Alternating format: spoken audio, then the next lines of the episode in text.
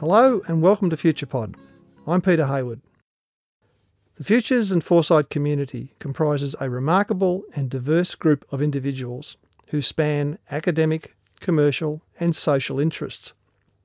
At FuturePod, we seek to honour and learn from the wisdom of those who have established and developed our field, to connect and support the practice of those who work in this space, and, most importantly, to give pathways and inspiration to those who wish to join us in creating humane and better futures for ourselves and those who come after us.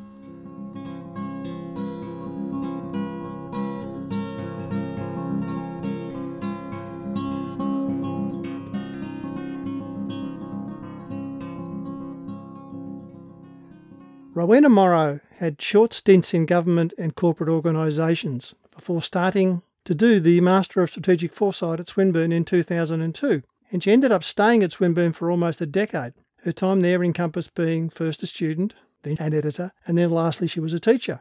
Post the Masters, she founded Prospective Services and started Foresight Consulting, and she continued that for about a decade until it felt a bit stale to her. Then Rowena moved into local government and the transformation space. Roles in innovation, customer experience, digital, and business transformation followed. Her practice in all these areas rested on her foresight thinking she had learned, and they required her to support the people around her as they developed the complexity of their thinking and practice. Currently, she is working for herself, creating a new business, and finding people to play with. Welcome to FuturePod, Rowena. Thanks. Good to be here. Okay, first question we start people with is what's your foresight story or future story? How did you get into the community? So I guess, like every good story about the future, it always makes sense in hindsight rather than when looking forward. So the story looking backward is that it was sort of inevitable, really. I guess through a, an interest in the future in my undergraduate training, and then I did postgrad looking at the future of suburbanisation in Melbourne. And then I got a job in the Federal Public Service. The first project I worked on was looking at the future of customs processing to 20, 2040, and I think this was 1993 or 4. So, you know, looking backward, it all, you know, makes sense. It all lines up. But the lived experience of was, of course, not that. the lived experience was trying to find things that interested me. I've always been very curious about how things work and what things might look like moving forward. And I've always been a ferocious reader of science fiction and fantasy, so those things all coming together meant that I had a an attraction to thinking differently about what, you know, how things could be in the workplace or how things could be in the in the country. I found the foresight course I was actually had had one child, so I had a small baby. We'd been overseas with her and my husband for a year and I'd come back pregnant with my second child. And I give you that context because looking back I can't actually believe that I look, looking for a master's course with two small children. So I found the strategic foresight course online on the Swinburne website, and I was actually looking for a, an MBA that taught diversity. So one of my last roles previous to having my first child was to set up a diversity program in a large multinational. And I really enjoyed that process and thought, right, well, maybe I need to get into diversity in some way, shape, or form and go back into organisations to do that. And while I was on the Swinburne website, I found the MBA and then somehow found this Master of Science and Strategic Foresight. And I think, to be honest, the thing that pinged it for me was my mum had been a scientist or is a scientist and had been doing science at ANU in the 60s when there weren't too many women doing it. And when I'd been growing up, I think it was one of her greatest disappointments that I didn't have a scientific bone in my body. So I saw this Master of Science, Strategic Foresight, and thought, slam! I'll have a Master of Science, that'll be hilarious. So um, I went to the information night and walked in, and in a room of 40 people. So I grew up in Canberra. So moving to Melbourne in my early 20s, I didn't know anybody in Melbourne, so I had to establish a network, etc., etc. I walked into this room of 40 people in 2001. And sitting there was a guy that I'd worked with in customs, sort of five years before, Luke Naismith. And sitting next to him, or near him, was a guy I'd gone to high school with in Canberra, Andrew Winberg. And I actually couldn't believe that I moved completely to a different city, had, you know, decided to do this master's that I'd never heard of, or at least find out something about it. And I walked in and there were two people I knew in the room. So I don't know that I read too much into that. I just found it quite amusing, I guess. And then Richard started talking about what we'd be doing and what we'd be studying, and I was hooked, absolutely hooked. So, day one of the course, I don't think I've ever been so scared. I hadn't slept the night before. I had a six month old who wasn't sleeping and a, a three year old. And yeah, I walked in and just felt like I'd come home. So it was, I guess, the first time where I'd felt like I could be in a group of people and be totally myself. And the, the things that would come into my head would could come straight out of my mouth and that would actually be okay. I didn't need to filter quite so much. So the way Richard taught the masters was very much you you learned your way through the material. So he would present stuff, ask you questions, but I guess for me the most confronting thing was that I'd I'd felt I'd had a fairly good handle on the world and my place in it and what I understood the world to be and realized very, very quickly that I knew very little. and that was confronting, but also really energizing that there was a whole world out there that I actually didn't know anything about. So I spent four very happy years. It took me four years to do the three year degree, but four very happy years really just immersing myself thinking back, knowing you're obviously asking this question, there were days and days where I would put the kids into childcare between 8:30 and 5:30, and that's the time I had to write a 5,000 word essay. So I think every one of those 5,000 word essays was knocked out in a day. All the research was done in the lead up, but I got very good at writing well to time, which is actually a skill I've kept. So yeah, looking back and we um, started our consulting practice in 2003. So Peter and I um, started that work, and that came off the back of a um, fairly harrowing experience in the Advanced Professional Practice Unit, which was one of the capstone units of the Masters when I went through it, which was a, a unit where Peter and Joe had set up a scenario where we had to have a, a client and come up with a, we had five days basically to come up with a process for a client. And then we had a room full of real people that we had to present this process to. So the process or the, the scenario was that someone had rung us and instantly decided that we needed to do a, a process around the future of fashion in Melbourne or something. And it was a very short notice type of process. And we knew nothing about, well, I knew very little about fashion. and, and there were going to be a group of people in the room on the Friday or the Thursday, may have been, on um, who were from the fashion industry, and we had to facilitate them through a foresight process. Again, I don't think I've ever been so scared. So we went through days, you know, as a cohort, days of I don't know what to do, I can't do this. Okay, we'll try that. No, that sounds like rubbish. So just days of talking about how we were going to do it and what we were going to do and what we thought the outcomes would be. Finally, we got up and we did it. And the big revelation for me was that I didn't need to be a content expert. What I needed to be was a process expert. And that then drove the practice from me from then on was how do I get really, really good at doing process and taking people through the steps that they need to go through to develop their thinking about the future and help guide that rather than you know becoming the expert on the future of X or the future of Y. So from that, I guess yeah, it was 10 years of of consulting of various types. Again, very processed based. Occasionally we do a Delphi or some scenarios or something with some content, but mostly it was processes with people investigating, creating pre- preferred futures. And um, it was awesome, actually. So the work I've always loved. The thing I don't like, and you know, the challenge for me now is to create the process around the business development. So, selling the future is hard, would be my reflection on that. We did very well in the GFC. The GFC, um, the global financial crisis, caught a lot of very smart people off guard, and that helped us basically shorten our sales funnel, which up until that point was about 18 months from the first coffee to getting our piece of work. We could shorten it to about six weeks, I think, through that period because smart people had had the rug from pulled out from under them. So Peter and I would turn up and say, oh, you could think differently, you could do this, you could do that. And rather than their first point of call being resistance, which is what it usually was, there was much more of an openness around, oh, you're right, I actually didn't see this coming. What do I need to do differently? So, you know, things were pretty good between about 2008 and 2011. And then again, we got comfortable as a, a society, I guess, and our organisations reflect that. and it became harder. And one of the last clients we had, I just found so dismal that I thought, no, I'm done. I don't want to do this anymore. so I, I went looking for something else, and that something else was innovation, business transformation, and digital. And I guess the thing I found in that space, which is fascinating, it is all about the future. Of course, it is. And it's all about people and how they think and what they believe in and what they value and how they try to work that through and what that looks like in the future and, and how they manage the external pressures they can see coming at them around technology and change and how they start to talk about themselves and their organisations in those future states. And it's just absolutely fascinating because it is foresight and it's foresight in individuals, with groups, and then in whole organisations, it's just called different things.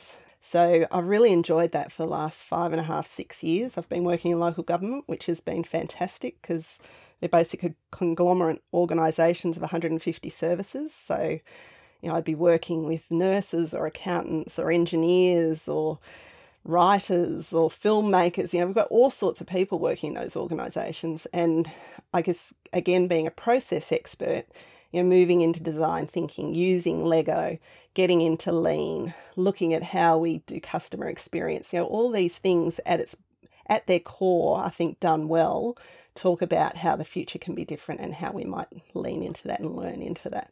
Yeah, I guess that's that's where I'd like to be now is um, working with organisations around how they can be different and you know the words that make sense for people are around well what does transformation look like you know, what does digital, disruption look like for us?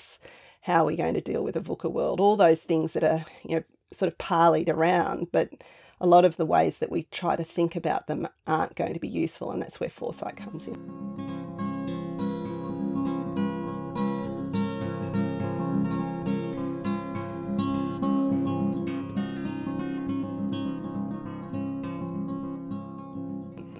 So, Rowena, what advice would you say give yourself if you could actually look back to yourself when you started as a consultant as to how you get started? What I mean there is how do you both get the funnel going but also build the confidence that you can build the funnel? So I guess the way we started was probably the best way I would think, like I wouldn't change that, is that we started with a soft start. So it was somebody that we knew who got us in to do something that they couldn't do themselves, basically. So it made me laugh uproariously because the scenario that Peter had given us in the advanced professional practice unit was that somebody was flying overseas, couldn't do a process, and rang us, the group, to step in at the last minute. Um, Susan Oliver rang Peter just before she flew overseas to ask him to do a process at the last minute, which um, I thought was ironic and beautiful. actually. But what that gave us was basically a warm audience. It was a group of people at a school that she'd been working with. They were primed and ready to go, and really all we needed to do was turn up and do the work. So that was good on two fronts. One was that we didn't have to cold call and sell, because at that point I don't think I would have been capable of making the value proposition. But the second part of that was that we just needed to focus on the process. And I think looking back, the advanced professional practice that we got in the masters was really helpful for that. You know, that visceral experience of understanding how to hold a space and facilitate foresight, but also having the the opportunity to try some stuff. And really, that's what we did for the first three to five years was try stuff.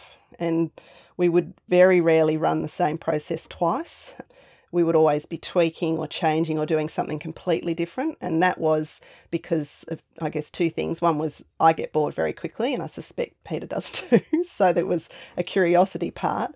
But the other thing was that every organisation and context was different. And because we weren't doing a cookie cutter approach, we were doing a responsive, outcomes driven approach. That was why things were always different, why we were always trying to develop our craft.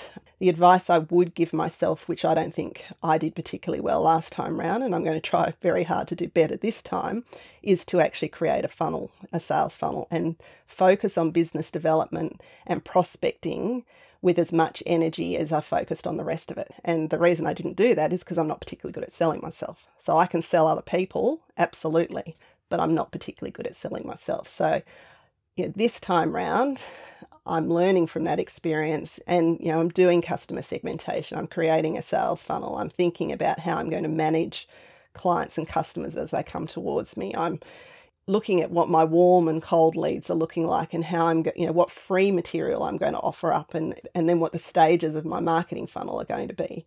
So all of that we sort of did instinctually, I guess, the first time round. This time I'm trying to do it more conscientiously and consciously.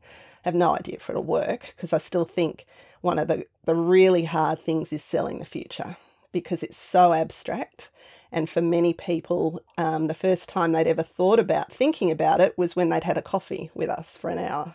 So there is an inherent challenge to this consulting model, and I think getting started is around who you know in the first instance. And I know, you know, coming out of the master's program at Swinburne, we were really had always, and I think you continue to do it right to the end was encouraging people just to get out there and try some stuff. And so you know people who had consulting practices to have them buddied up with people who had never done anything before or you know to find someone that you like to work with and just pitch some work. So i did work with um, jose ramos and josh floyd very early on and gretchen young and you know we just pitched some stuff and did some stuff and it was great you know really great so i think you know, sometimes you just got to hold your nose and jump into the water.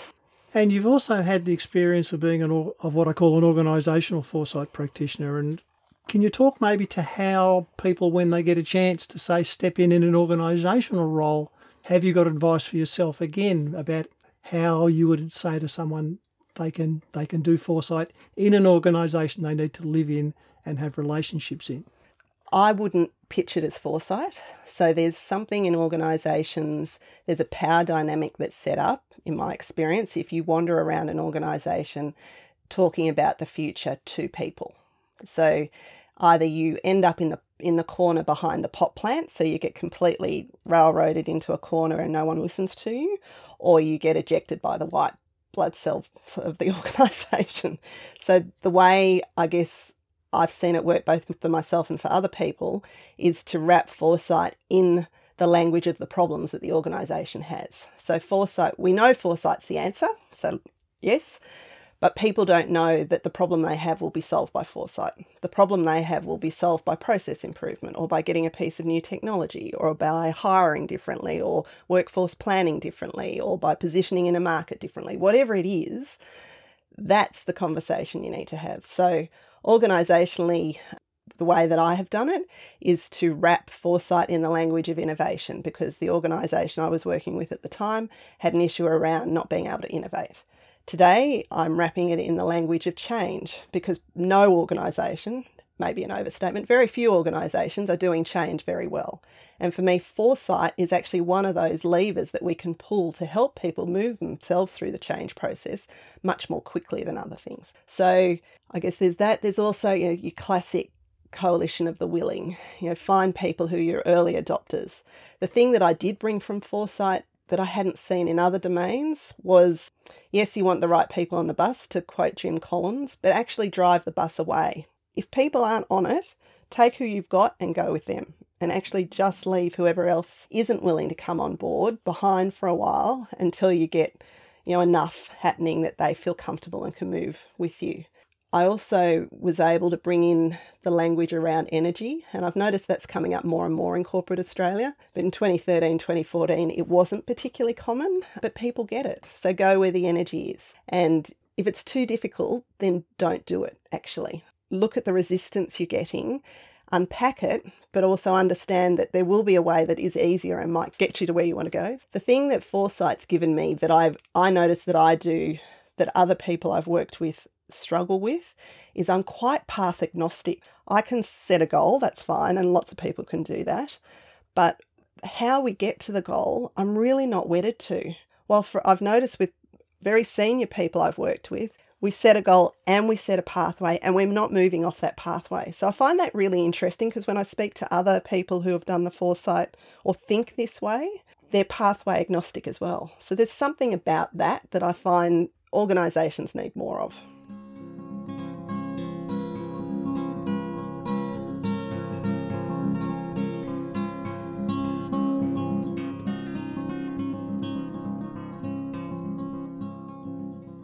Rowena, next question is around your favourite processes or methods or concepts that have that have been core to your practice. So this is a great question to think about because I think there are some things in my practice that are so woven, so or woven so deeply into the foundations of them that I hadn't actually stopped to think about what they were. So one of the things I did early on was start to put together a library of foresight books. So the whole wall of my lounge room is taken up with foresight books. So I was able to go in there a couple of days ago and have a look at what I've actually got on the shelf and what are the things that are have shaped my practice, I guess. So for me, I mean, it's it's hope theory, Scharmer's theory U, Wilber's four quadrants. Yes, that is never coming out of my brain. I don't think it's going to be in there for the rest of my life.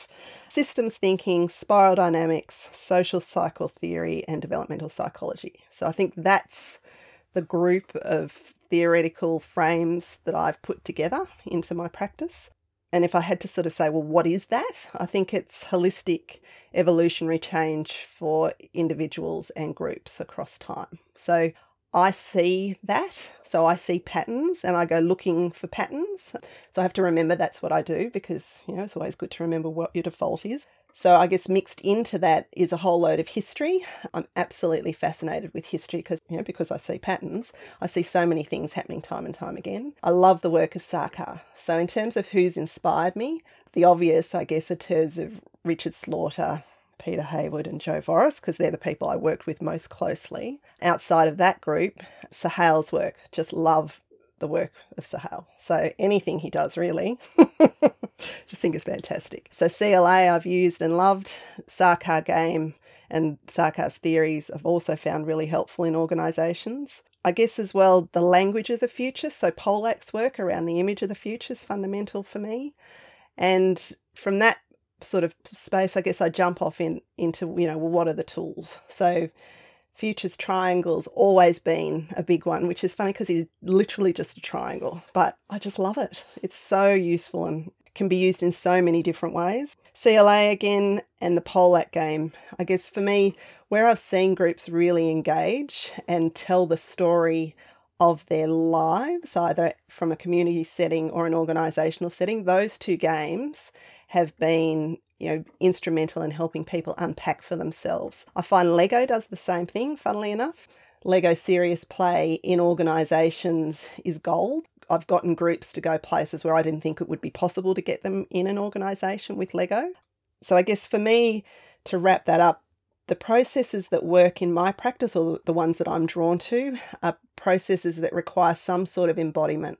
So I want people up on their feet actually embodying something either about the past, the present, or the future. When I've worked with other facilitators that I've brought into organisations to do things that I wanted to be a part of, they're the people I bring in too, are people who have embodied practice. So, in terms of, I guess, you know, well, what does that actually look like? The things that I think about when I'm putting together processes or where I'm, you know, choosing tools because you can do anything. You know, it is it isn't an infinite toolbox. What I go looking for is you know, clarity from the client or the people I'm working with, or myself if I'm an internal consultant about what the outcome is we're looking for. So, you know, how far do I want to move people? How high do I want to put the temperature in the room? What is it that I want people to walk away with? Which isn't to say what's the outcome I'm looking for, because I'm often not that clear. It's more about can I move people from X to Y or A to B or whatever. And so then there's for me an energetic process. So there's a plan for the day, you know, and people will come in in the morning and they've got their heads back, you know, with the kids who have had a tantrum as they've walked out the door or the, they've kicked the dog or whatever's happened as they've, you know, come in the. So there's something about settling them into the room, starting to open up the room and create the space for whatever that looks like. So for some groups, you need to create a space of trust and love. For others, they're there and you can take them straight away and then really hit them with something before they've had their morning coffee because I find they're in slight state of weakness. have a break, then come back and start to unpack what happens. So again, it's that energetic piece about, you know, as a workshop participant, where am I at any point of the day? One of the rules I have is I don't have carb filled lunches because as soon as you carb people up, they're asleep by 2:30, 3 o'clock. So I won't have alcohol. If we're doing an overnighter, the morning of the next day, I can basically write that off because people have had alcohol with dinner, and so it takes some time to get. So it's broader than even the tools. It's, you know, where are you? What are the, the circumstances in which you're operating? I've been in processes where the room has been absolutely rubbish. Like did one which was had no windows whatsoever, so needed to change the process to keep people energized and up because otherwise they're all, all going to fall asleep. So I think it's for me because foresight is so much about people trusting you, trusting the process, and bringing them their whole selves into the room, the sort of foresight I do, I really need to be thinking much more broadly than just about you know the process and the tools.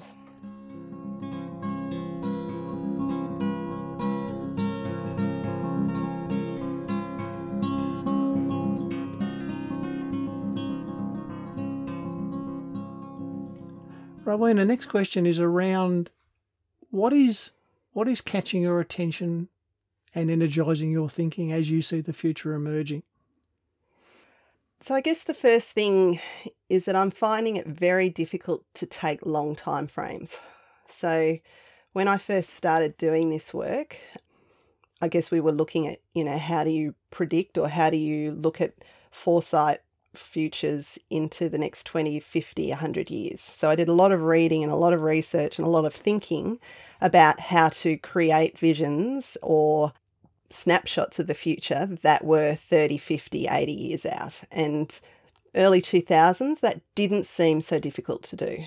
I've found that over the last five years, trying to do that for myself, I'm seeing the future, I guess, I can't go out as far. It feels like for me that we're coming to the edge of something. And it's, I guess, one of the things that I'm alive to is that, you know, we're on a, a biosphere, there is no way, and we've already baked one and a half degrees of warming. Now, I find that us not talking about the climate emergency is doing my head in. And I, I just, I'm no longer willing to work in organisations or work with organisations that won't talk about the climate emergency. I'm actually not even talk, calling it climate change anymore. I think we're so far past that that it is almost to the level of cognitive dissonance on a global scale that this is not what we're talking about every day, all day. So that's what I'm alive to is that I think we should be on a war footing if we want the civilization we have to continue. Now, having said that, I understand that things have never been as good as they are now. I understand that there are more people out of poverty than there have ever been in the you know the whole of human history. I understand that as a woman, I have never had it so good. You know, my gender has never in Western societies has never had it so good. We've still got you know room to make up and develop the developing world, but so I get that. I get that it's never been so good. So I guess I'm also alive to a frustration that comes with that is that we've never had it so good. We've got technology that we've never seen before, and yet we still can't manage to get out of our own way. So I guess for me, it's I'm looking for those signs that things are changing. So I'm if on Twitter, I'm looking for the people who have who have said they're not going to fly anymore as part of their job. Now, not flying is not going to fit, fix the climate emergency, but often those people who don't fly get to that after they've done the sustainability at home, after they're vegan or vegetarian. You know, there's a whole load of things they do first before they take the quite socially unacceptable step of not flying anywhere. I have to say most of them are actually in Europe as well. So once the Australians start saying they're not flying, then I know we're going to get somewhere. So there's that. I guess I'm alive to the circular economy conversation because that's happening in mining, it's happening in the plastics industry, it's happening in forestry and other places that you wouldn't necessarily expect it to happen. I'm looking for the regenerative um, agriculture conversation, which is starting to happen much more widely in Australia and in other arid countries. So, you know, I am seeing, I guess, systemic change. I notice just today Otto Scharmer's renamed his Transforming Capitalism to societal transformation. So he's really stepped it up as well. So I guess the people that, you know, watching the people I, I admire, and I put Josh Floyd into this group, you know, really starting to hammer around what are the things we have to do. The Irish climate minister, or the Irish minister for climate, came out in the last week saying that it's a civilizational challenge. You know, things are absolutely getting to the point where we have to do something drastic and that the changes that we're facing are radical. So, I guess for me, and this probably explains why that timeline has shifted from you know looking like we had all the time in the world to looking like we don't have very much time at all was that back in 2000 2001 to 2003 when I started to really understand what the challenge was for our civilization both from a climate economic social you know all those three bases what that challenge started to look like through the work of Richard Slaughter. I had to go through a process of I guess of grieving really you know grieving that that exponential growth and you know that my life and my children's lives would continue to get better that in fact that dynamic looks like it's changing and that my kids and my grandchildren if my children ever have children you know their lives might be actually much worse than mine or my parents and that's difficult then the next thing I needed to do was get my head around whether or not as a species I felt we needed to survive and I still oscillate on that every so often I think a good pandemic wouldn't be a bad thing because really sometimes, you know, 65% of the species on the planet are either extinct or heading towards it. It's like, really? At what point did our species think we had that power or that authority to make those decisions? So I'm actually I'm actually angry.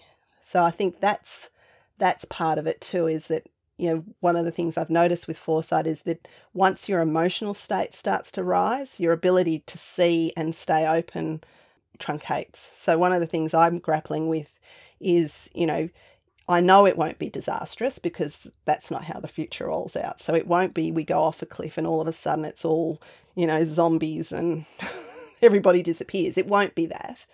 And almost a belief in that disaster state is looking for certainty. So what I'm trying to do is stay open to what are the things that need to change? And I've articulated those. Where are the sources of hope that I see? And I, I go actively looking for those because I have to, otherwise, I just want to curl up in a ball and not get out of bed.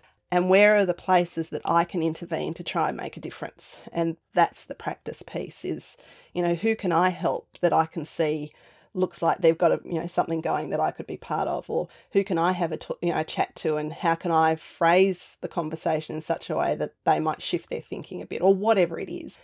I guess the reflection for me over the last 15 years is it hasn't been the big things, it's always been in the micro moments. So it's always been the one on one conversations where somebody's shifted their thinking just a little bit, that then they've run off and done something quite amazing, actually.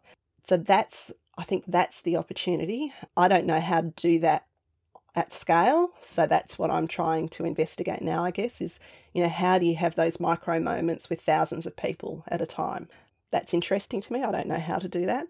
I look at the work that Kristin Alford's doing over in South Australia with her mod museum, and I think, you know, that's really interesting because you've you're starting to get people to think differently and then you start to introduce well what could you be thinking about because there's something around how we have to think, not what, not just what we're thinking about. So I'm working with a group at the moment who are looking at an evolutionary model of culture development in organisations, which is all about helping people to think with greater complexity.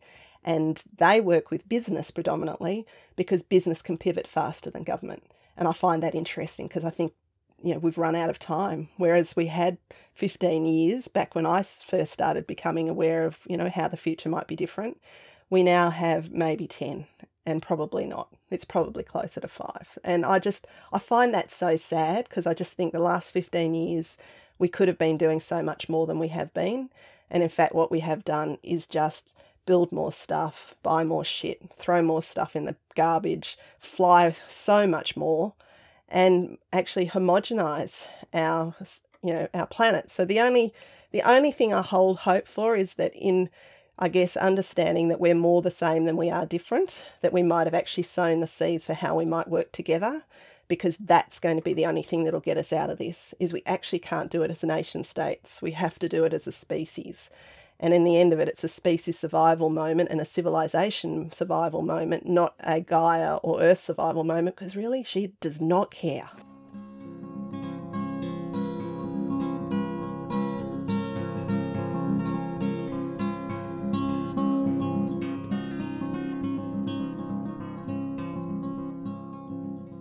Rowena, how do you talk to people about foresight or futures work when they possibly don't understand what it is?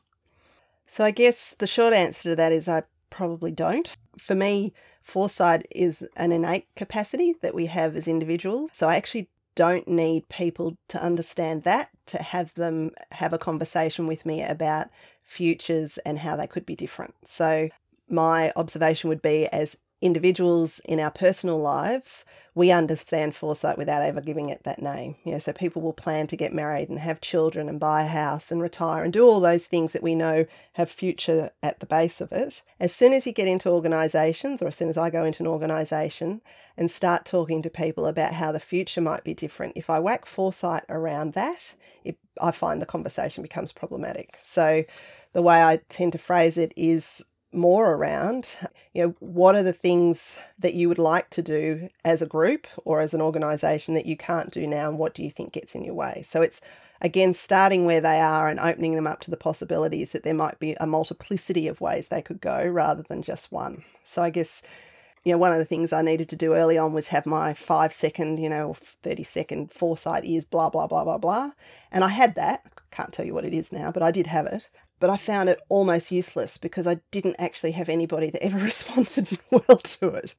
I find people respond really well to how might things be different and what might that look like. Um, that's a generative conversation that I've had with people all over the world, really. I find people uh, respond well to a conversation about, you know, what are the problems that you see here and now and how might they roll out in the future and is that the future that we want? And if the answer is no, how might that be different? Some of the work I've done with groups and teams of people in organisations has been about that. So especially in parts of organisations where they can see disruption. So, you know, in a corporate records function, for instance, that can see that all the paper they're handling is suddenly going to be digitised and they're not going to have jobs. For them, the future doesn't exist. So, opening the conversation up about, well, how can how can you think differently about what you do to see how you might, you know, pivot or shift your your career or your work to still deliver the service or create the value that you do now or something like it, how might that look? Now, people get that. They absolutely get it. But if I'd gone in there and said, okay, well, let's talk about foresight and how we might use this to help you create a different career path for yourselves, I wouldn't have seen that landing. So it does depend. I mean, I think for some people, they're ready for the conversation and when I was in the Swinburne space, I would have people coming towards me wanting to have a foresight conversation, but they were fairly rare. So, back to what you said about the world is not having a conversation about the future that you think it needs to have. How do you then do you then talk to people about a conversation that they don't want to have? So I guess that's where I've landed on that is is having so rather than going where we've gone previously to the visioning conversation so rather than talking about the star trek future or the you know day after tomorrow future or whatever other future tropes there are out there in the world rather than having that conversation i guess where my language and and thinking and emphasis is going is you know what are the problems? We've got a climate emergency. You know we've got 65 percent of our species on the planet moving into. So, what are the things that we're actually facing today? And if they continue to roll out, is that the future that we want to, to live in? And I guess that's why the work that Scharmer's doing, I find interesting because he's looking at societal transformation where for so long he's been talking about individual and group transformation. And I think they're the conversation. So rather than saying there's the vision of where we're heading.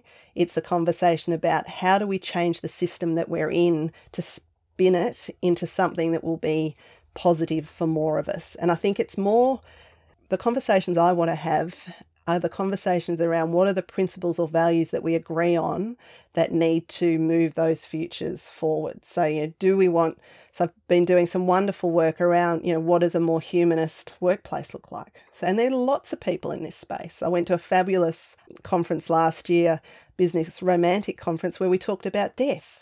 I mean, we talked about what it is to deal with death in a workplace because death is part of life. And so I think the unpacking of, you know, what are the things we've got in front of us and how might they roll is really where the, the space is for me rather than you know, let's create the vision and what that looks like. That's important, but I think there's something about the urgency with which we need to act that maybe we haven't got that luxury anymore.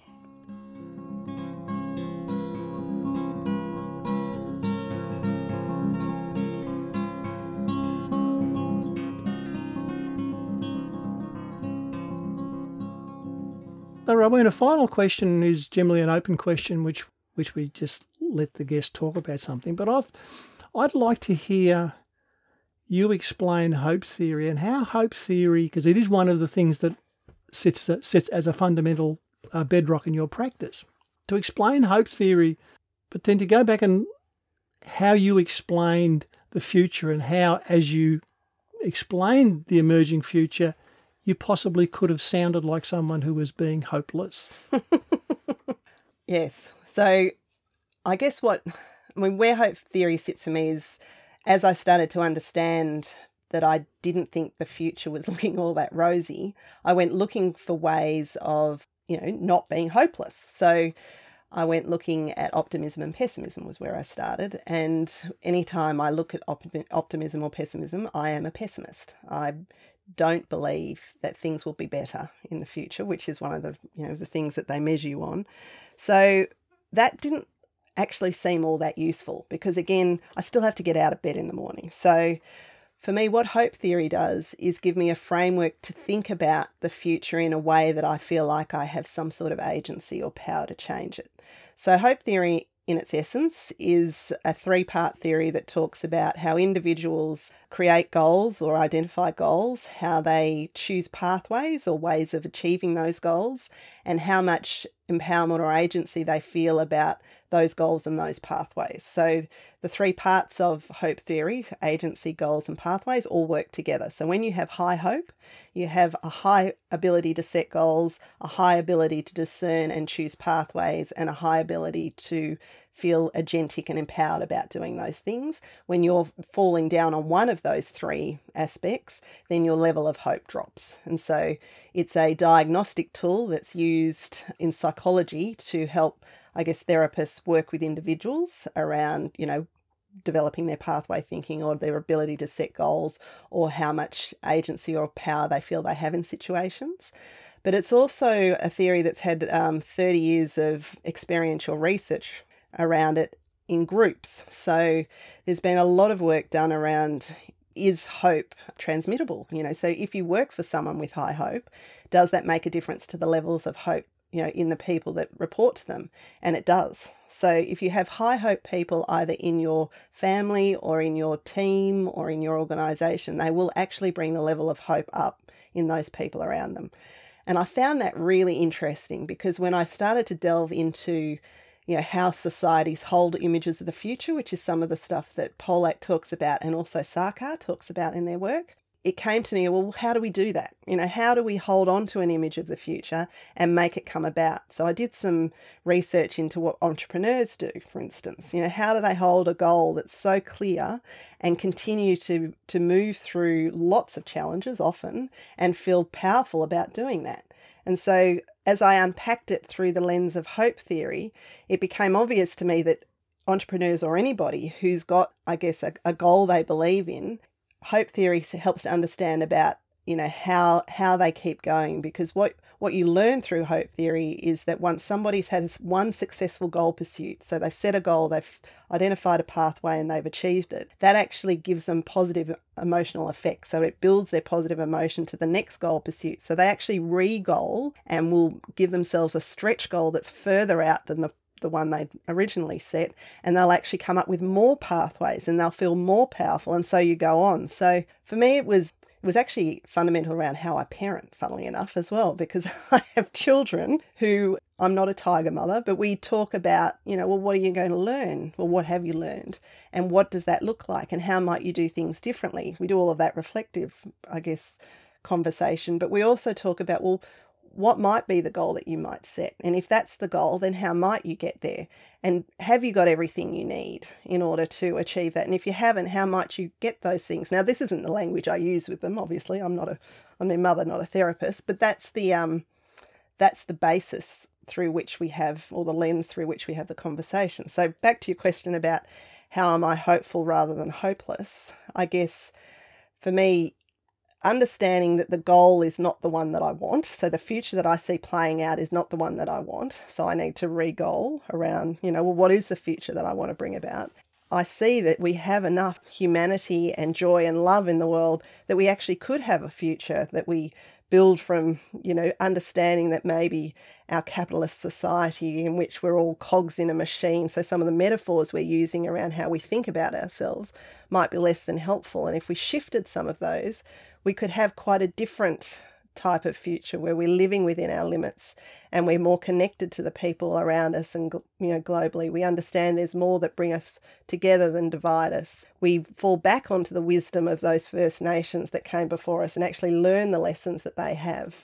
And you know especially in this country we've got 60,000 years of history we could go back to. So i just think for me hope theory says to me yes, you might not like where you're going, but you can always re-goal and you can always come up with new ways of new pathways to get there. So I think I said in one of my previous questions, one of the things I've really noticed that's different between how I do what I do and how other people I've worked with operate is that ability to hold pathways lightly. So to be pathway agnostic, because I think that's really important. The agency thing can be really contextual. I mean, there's obviously some places that I've been and worked where I've had almost no agency. So then I guess having that hope theory in my back pocket means I understand what that is.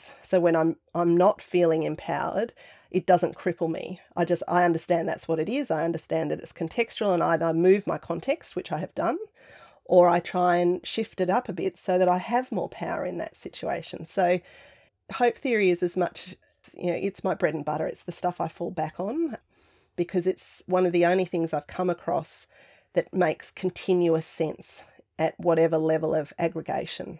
The other reason I love it, and this is one of my favourite stories, but the other reason I love it is when I fell across it in some obscure journal on the web in about 2003. I shot an email off to the uh, Rick Snyder, who was the, the professor that had been doing this work for 30 years, and said to him that I was a foresight student. I was really interested in how we could use hope theory to help create hopeful futures, preferred futures in, in individuals and communities. And was there any of his work that he could point me to to help me understand more about the theory and how it rolled and, you know, help me understand how I might apply it in my practice? And he FedExed me copies of everything he'd written for the last 20 years and it just turned up.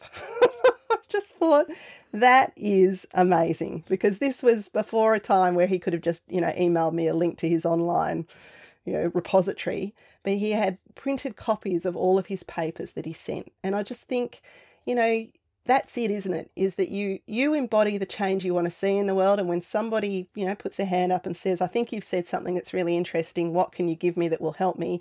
and you just over deliver. So, you know, for me, I love it and I use it almost every day. I want to ask a follow on question from it because there's an interesting dynamic, which I think, because you mentioned developmental psychology, this thing of re of uh, goals reinforcing identity of self and then re-goaling. There's actually a point at where that breaks down because the sense of self breaks down. Yep. So you actually don't have greater goal identity because you're suddenly understanding the thing those goals you were setting no longer are the goals that seem to be satisfactory. I'd like you to talk to that. So I guess that is a dynamic that's alive and well, absolutely. So for me, I guess I don't I don't look at goal at hope theory as a way that we move through the levels of development. For me, it's a theory or a dynamic that sits at the level that you're at. So at some point, absolutely, it will break down where I've experienced that, what I found useful is I actually fall back on pathways and agency. So I find for a time that I can get through just focusing on whatever the next thing is right ahead of me, which is, you know, the chop, chop wood, carry water, you know, do the work that's in front of you and actually don't worry because it's it's knowing that the dynamic happens at the level that you're stable at means that as you're transitioning from one level of development to another, that letting it go for a while is actually okay because it will come back.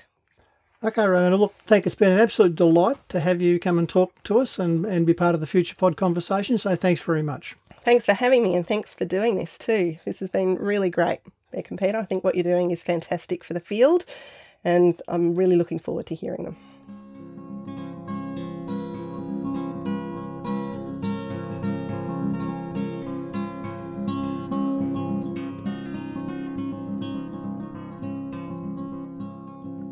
This has been another production from FuturePod. FuturePod is a not for profit venture. We exist through the generosity of our supporters. If you would like to support FuturePod, go to the Patreon link on our website. Thank you for listening. Remember to follow us on Instagram and Facebook. This is Peter Hayward saying goodbye for now.